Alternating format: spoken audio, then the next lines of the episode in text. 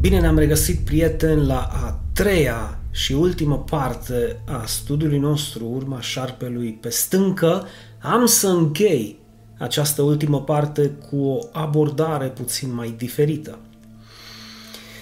Dacă în primele două părți am vorbit explicit despre consecințele devastatoare ale păcatului din viața oamenilor, începând cu prima familie, dacă vă reamintiți, prima familie în Eden și sfârșind cu societatea noastră, astăzi vreau să vă vorbesc pe de o parte despre încercarea eșuată a șarpelui de a-și lăsa dâra lui mizerabilă și infectă peste acela care i-a zdrobit literalmente capul, precum este scris în Geneza 3.15, el, făcând referire la sămânța femeii, la Hristos, îți va zdrobi capul, iar pe de altă parte vreau să vă învăț într-un mod aplicativ cum să aveți victorie, da mă, fraților și prietenilor scumpi, cum să aveți victorie de plină în viața voastră, chiar dacă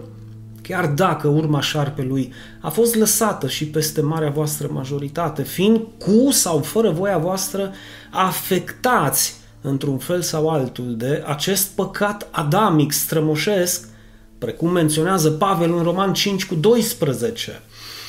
De aceea, așa cum păcatul a intrat în lume printr-un singur om, Adam, iar prin păcat a intrat moartea și astfel moartea a trecut a trecut la toți oamenii din cauza că toți au păcătuit, așa că mucles ăștia care cred că sunt fără de păcat, prea sfinți, prea iluminați, prea fericiți, bă fraților, toți au păcătuit, toți am păcătuit. Toți suntem răi. Bun nu este niciunul decât Dumnezeu. Noi încercăm să facem binele. Isus a spus despre noi că suntem răi.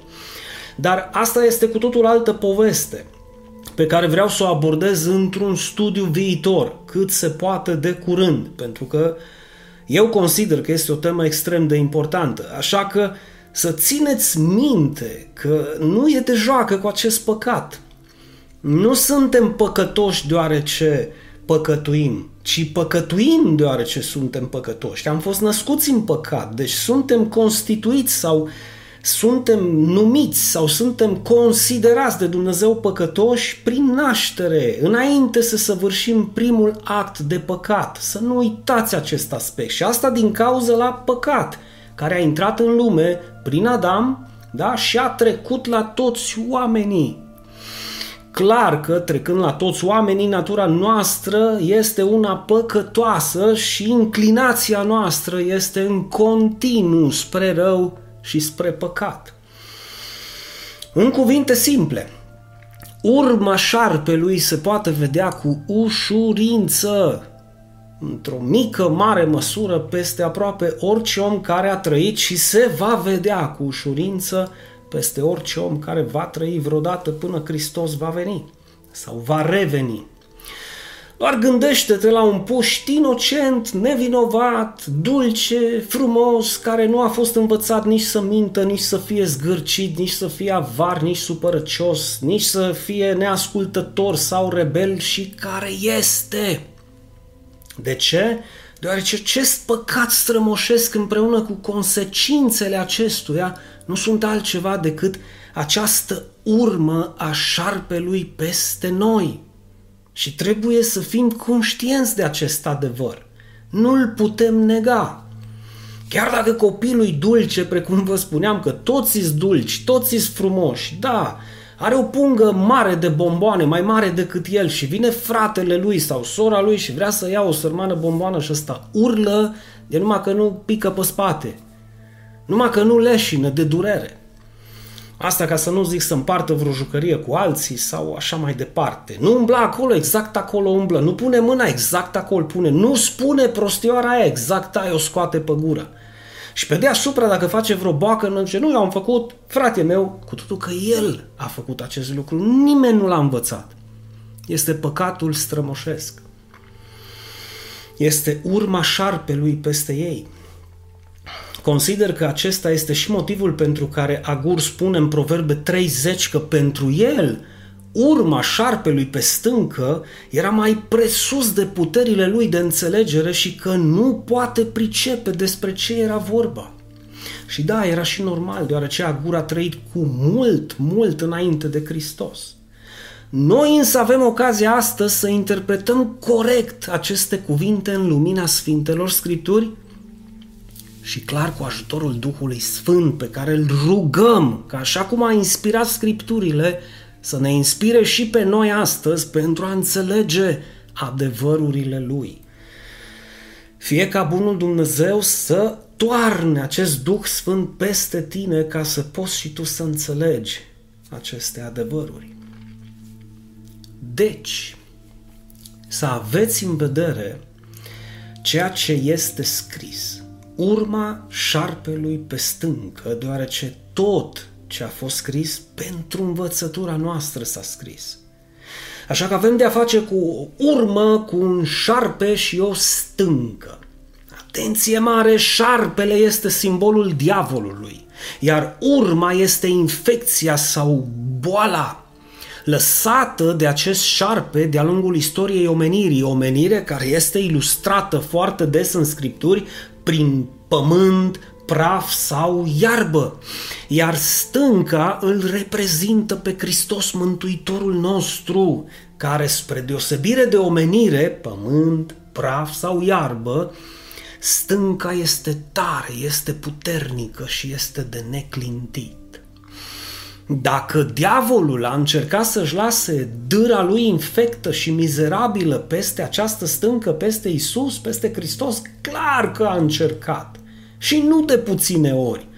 Cum, Dinu, cum să încerce? Da, mă, frate, mă, da, despre asta vorbea și Agur. Spre exemplu, când l-a ispitit pe Hristos în pustie timp de 40 de zile, poruncește acestei pietre să devină pâine sau cozonac sau mai știu eu ce, da? Ție voi da toate regatele lumii și toată slava lor dacă te vei închina înaintea mea. Ei, mamă, oare câți nu s-ar fi fost închinată sau câți nu se închină astăzi? Dar la fiecare ispită Iisus a știut să răspundă, este scris. Nu a răspuns cu tradiția, nu a răspuns cu religia, nu a răspuns cu datinile, nu a răspuns cu nimic în afară de este scris în cuvântul lui Dumnezeu, nu altundeva, în Scripturi. Este scris, omul nu trăiește doar cu pâine, ci cu orice cuvânt de la Dumnezeu. Este scris, Domnul Dumnezeului tău, Domnului Dumnezeului tău să-i te închini și numai Lui să-i slujești. Este scris. Vedeți voi cum el, diavolul încearcă, precum am încercat și cu Isus, da? Încearcă și astăzi și a încercat dintotdeauna și va încerca să apeleze la oricine și orice pentru ca planul lui Dumnezeu de mântuire să nu se împlinească. Toată viața lui Hristos pe pământ a fost ispitită de acest diavol, acest dușman al vieții și al lui Dumnezeu. Prima încercare a fost să-l împiedice, prima încercare a diavolului a fost să-l împiedice pe Hristos să-și dea viața pentru oameni, pentru a învia.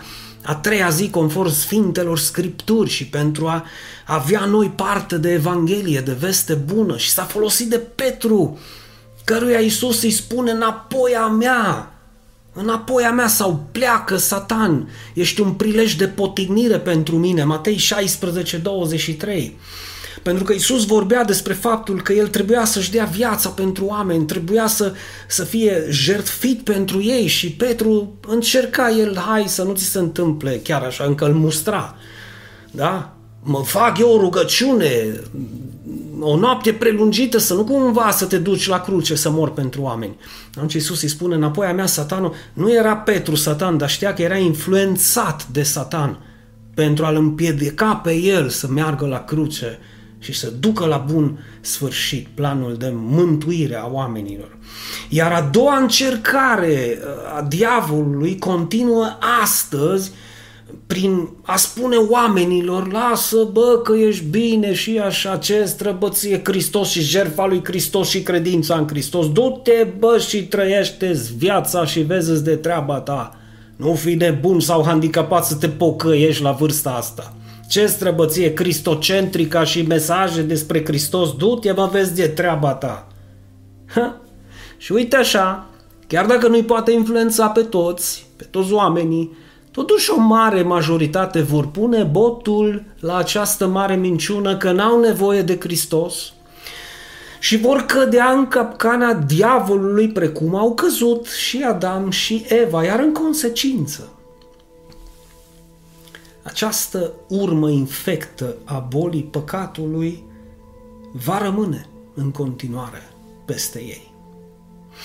Din acest motiv, eu fac astăzi apel să vă gândiți la modul cel mai serios posibil la problema răului din această lume.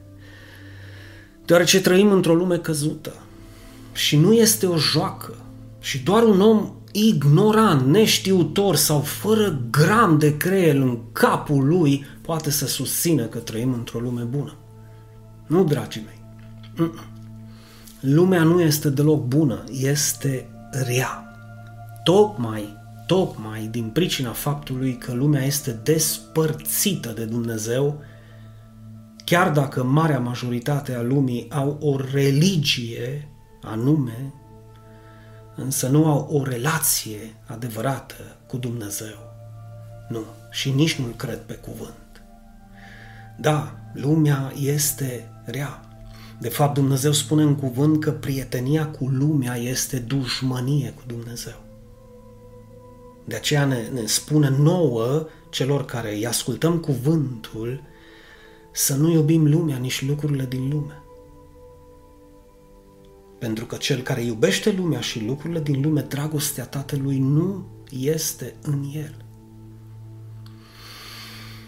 Lumea, lumea nu-L crede pe Dumnezeu pe cuvânt și asta este o problemă și asta îi ține despărțiți pe ei toți din lume de Dumnezeu. fă tu singur un test astăzi, sincer, și întreabă-te. Când a fost ultima dată când ai citit cuvântul lui Dumnezeu și ai meditat și ai cugetat la cuvântul lui Dumnezeu într-un mod extrem de serios la ceea ce ai citit. Învățându-l precum, da, precum ai învățat codul rutier când ai dat examenul de conducere pentru a putea fi sigur că pe viitor nu vei greși niciun semn de circulație și nici nu vei încălca vreo lege din codul rutier, punându-ți viața în pericol sau condamnându-te la moarte singur atât pe tine, cât și pe cei din mașina ta, încălcând o lege banală, atât de simplă precum stop, trecere cu cale ferată. Stai acolo dacă ai stop cu trecere cu cale ferată și nu face pe grozavul. Că mulți au făcut și sunt în cimitir. Ascultă de acea lege, căci este spre binele tău și binele celor din mașina ta. Iar ori de câte ori Dumnezeu îți spune stop, ia în considerare acest aspect, că e mai important decât codul rutier. Când îți spune nu face asta sau cealaltă, de dragul tău o spune și de dragul tău îți cere. Indiferent ceea ce tu vei face, Dumnezeu va rămâne Dumnezeu. Iar ori de câte ori îți spune despărțit de Hristos, de Fiul meu, nu poți să faci nimic, ascultă-L și crede-L că nu vei face nimic bun toată viața ta. Să nu crezi că ceva bun e fier betoane și hârtii. Uh-uh. Nu. Când îți zice despărțit de Hristos, nu poți să faci nimic cu adevărat bun, de dragul tău îți cere și îți spune acest lucru. Iar dacă El îți spune că Isus este calea, adevărul și viața și că nimeni nu vine la El, la Tatăl, în sensul în care nimeni nu poate fi mântuit decât prin Fiul Său, prin Hristos, trebuie să știi că e spre binele tău, dragul meu, că îți cere acest lucru și să-L crezi cu adevărat.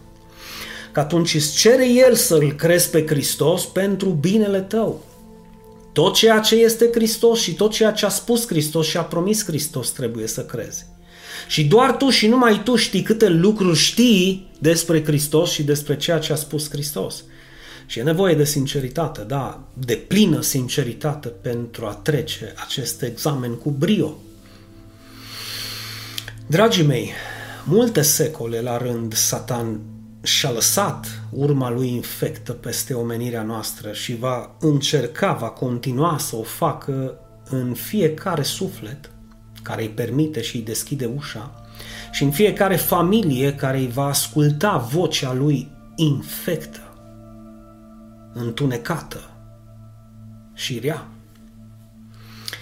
Dar a venit ziua și astăzi este această zi când din sămânța femeii, cel născut prin Duhul Sfânt, Fiul lui Dumnezeu, Mântuitorul nostru, a învins, a învins prin jertfa sa pe cruce tot răul și tot păcatul, luând puterea morții din mâinile diavolului, astfel a împlinit Hristos scripturile care spun, El a zdrobit capul șarpelui.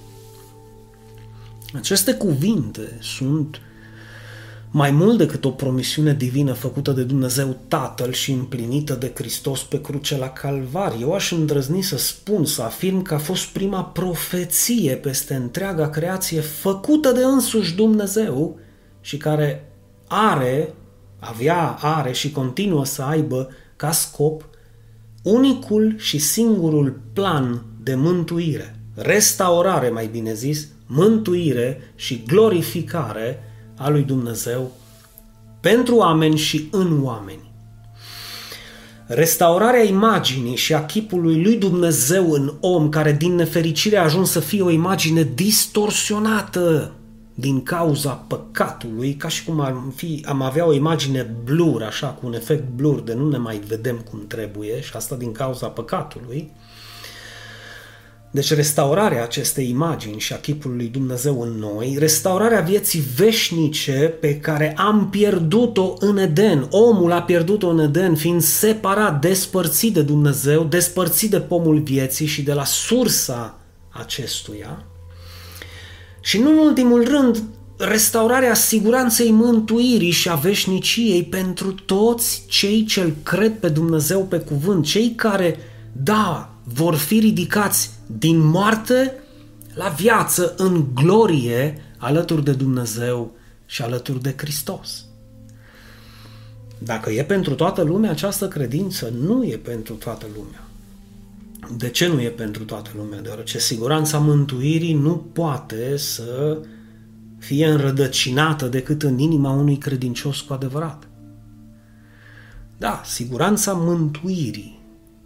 Orice creștin adevărat este sigur că este mântuit nu pentru că el ar fi bun sau ar fi făcut ceva, ci pentru că Isus Hristos a făcut totul pentru el, pentru că l-a iubit atât de mult încât a preferat să moară el decât să-l vadă pe el murind, da? Hristos a preferat să moară el decât să ne vadă pe noi murind și prin jertfa lui noi suntem mântuiți și ne-a promis viață veșnică și așa creștinul crede 100% și rămâne de neclintit că tot ceea ce a făcut Hristos pentru el este îndeajuns, destul ca să fie mântuit.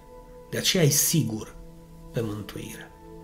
Și de aceea este nevoie de o reformă adevărată, ca această siguranță a mântuirii să, fie, să vină peste oameni, ca ei să poată să trăiască liberi și fără frică de blestem, fără frică de moarte. Da, scumpii mei, diavolul știe că timpul lui este aproape și mai știe că i-a rămas foarte puțin.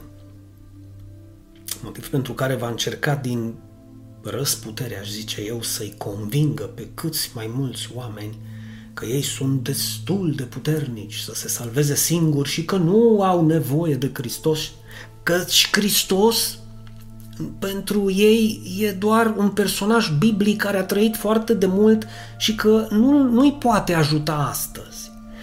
Și ba mai mult, unora va încerca să le spună că Isus nu este învierea și viața sau singura credință adevărată, că toate drumurile duc la Roma, orice cale este bună din moment ce este bună.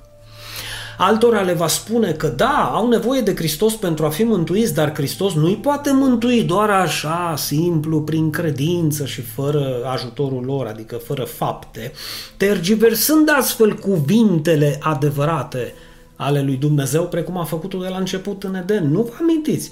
A zis într-adevăr Dumnezeu? A zis într-adevăr Dumnezeu că mântuirea este darul lui, că este doar prin Hristos și că e fără fapte să nu se laude nimeni? Da, dragii mei, da, dragii mei, a zis. Și sunteți în locul în care puteți să auziți acest adevăr nealterat, această evanghelie nepervertită a Sfintelor Scripturi. Sunteți pe Cristocentrica Turda, locul în care veți auzi adevărul despre mântuire în care nu sunteți manipulați nici să vă schimbați religia, nici să veniți la mine la biserică, în care auziți un adevăr absolut adevărat, în care eu nu am niciun interes. Dacă sunteți bine unde sunteți, mă rog să vă țină Dumnezeu în credință unde sunteți. Dar nu fac apel să veniți la mine. Motivul pentru care sunt aici este să vă vestesc adevărul, nu să vă chem la mine la biserică. Să fie foarte clar acest aspect.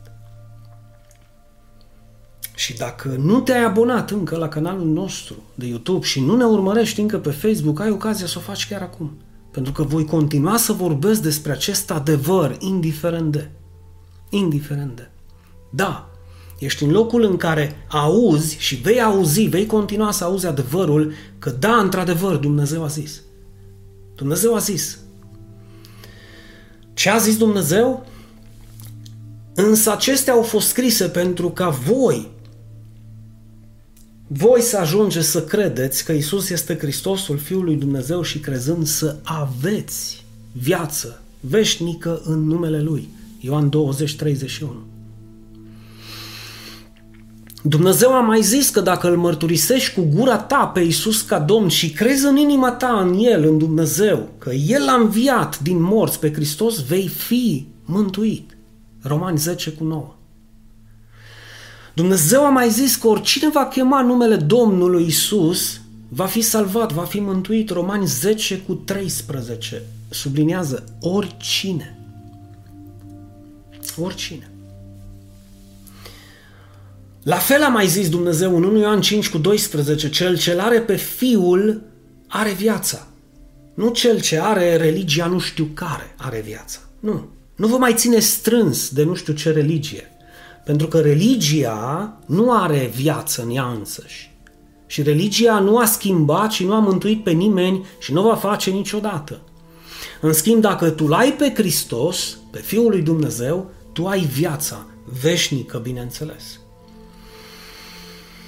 Și la fel este scris și la fel a spus Dumnezeu, tocmai pentru aceasta a fost arătat Fiul lui Dumnezeu Iisus Hristos ca să distrugă lucrările diavolului. 1 Ioan 3 cu 8. Și a mai zis că oricine ascultă cuvintele lui Hristos și crede în El, Dumnezeu promite că a trecut din moarte, nu va trece, a trecut când crede cu adevărat, a trecut în momentul acela din moarte la viață și nu va mai merge la judecată nici azi, nici mâine, nici în ziua veșniciei.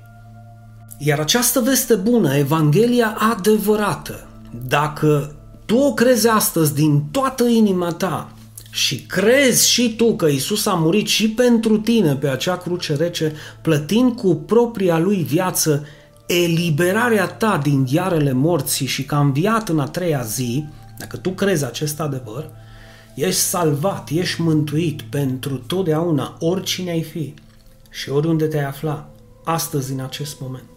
În cele mai simple cuvinte, planul lui Dumnezeu de mântuire, dragii mei, a fost dus la bun sfârșit de către Hristos, deoarece El este calea. El singur, nu El cu tine sau El cu faptele tale. El singur este calea. Da? El este stânca noastră, peste care diavolul nu a reușit și nu va reuși să-și lase nicio urmă hidoasă. Când Isus a spus pe cruce, s-a sfârșit, trebuie să înțelegeți că literalmente s-a sfârșit întunericul din viața ta. blestemul din viața ta, vina din viața ta, judecata, condamnarea și moartea pentru tine și pentru toți cei ce cred în El. Iar acest plan de mântuire este disponibil și pentru tine astăzi și acum. Iar tu absolut tot ce trebuie să faci este să-L crezi pe Dumnezeu, pe cuvânt, dar nu uita, la modul cel mai serios posibil să-L crezi. Deoarece pentru cel ce crede, totul este cu putință, totul este posibil. Iar diavolul știe toate aceste adevăruri și cunoaște foarte bine planul lui Dumnezeu de mântuire prin Hristos și prin Evanghelie, de aceea el își dorește ca tu să nu afli acest adevăr sau dacă îl afli, să-l afli cumva pervertit sau amestecat sau diluat. Dar, mă repet, ești în locul în care poți să auzi acest adevăr această veste bună, simplă, necomplicată și pe înțelesul tuturor, deoarece în clipa în care o auzi și o crezi, ești mântuit, tu și casa ta. Iar diavolul știe acest lucru. Și nu-și va dori, nu-și va dori ca tu să auzi Evanghelia și Dumnezeu să te mântuiască prin credința în Hristos. El nu-și va dori acest lucru. Diavolul mai știe că întunericul a fost învins de lumină. Blestemul a fost învins de binecuvântare, ruina a fost învinsă de prosperitate și moartea a fost învinsă de viață. Isus a învins, dragul meu, pentru ca tu să ai biruință și ca tu să învingi și tu la rândul tău. Isus a murit tocmai pentru ca tu să nu mai mori.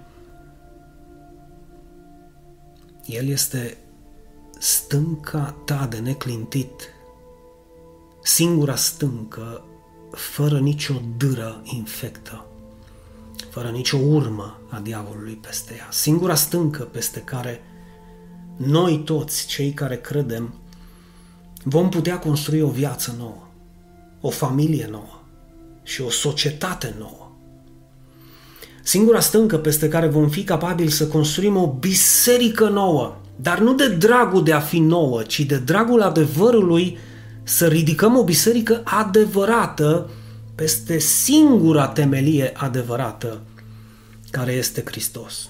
Nu peste basme, mituri, analogii, tradiții, datini și așa mai departe. O biserică, dragii mei, în care cel mare slujește celui mic și în care mi-e și greu să vă spun. În care toți pastorii și toți preoții bisericilor să fie cu adevărat slujitorii tuturor, gata să-și dea viața pentru oițele lor dacă este necesar. Iar atâta timp cât acest lucru nu se întâmplă, toate bisericile, fără excepție, au și vor avea în continuare această dâră urmă mizerabilă și infectă a șarpelui peste ele, nu e un lucru de joacă. Nu e un lucru de joacă. Și nici nu va fi. Îmi cer scuze. În concluzie și închei, este și va fi în continuare decizia ta dacă vei permite ca acest șarpe, acest diavol să-și mai lase urma peste viața ta și peste familia ta sau să te decizi să crezi în Hristos, să-ți pui speranța în Hristos, stânca peste care Satan nu își va putea lăsa urma lui infectă de păcat nici azi, nici mâine și niciodată.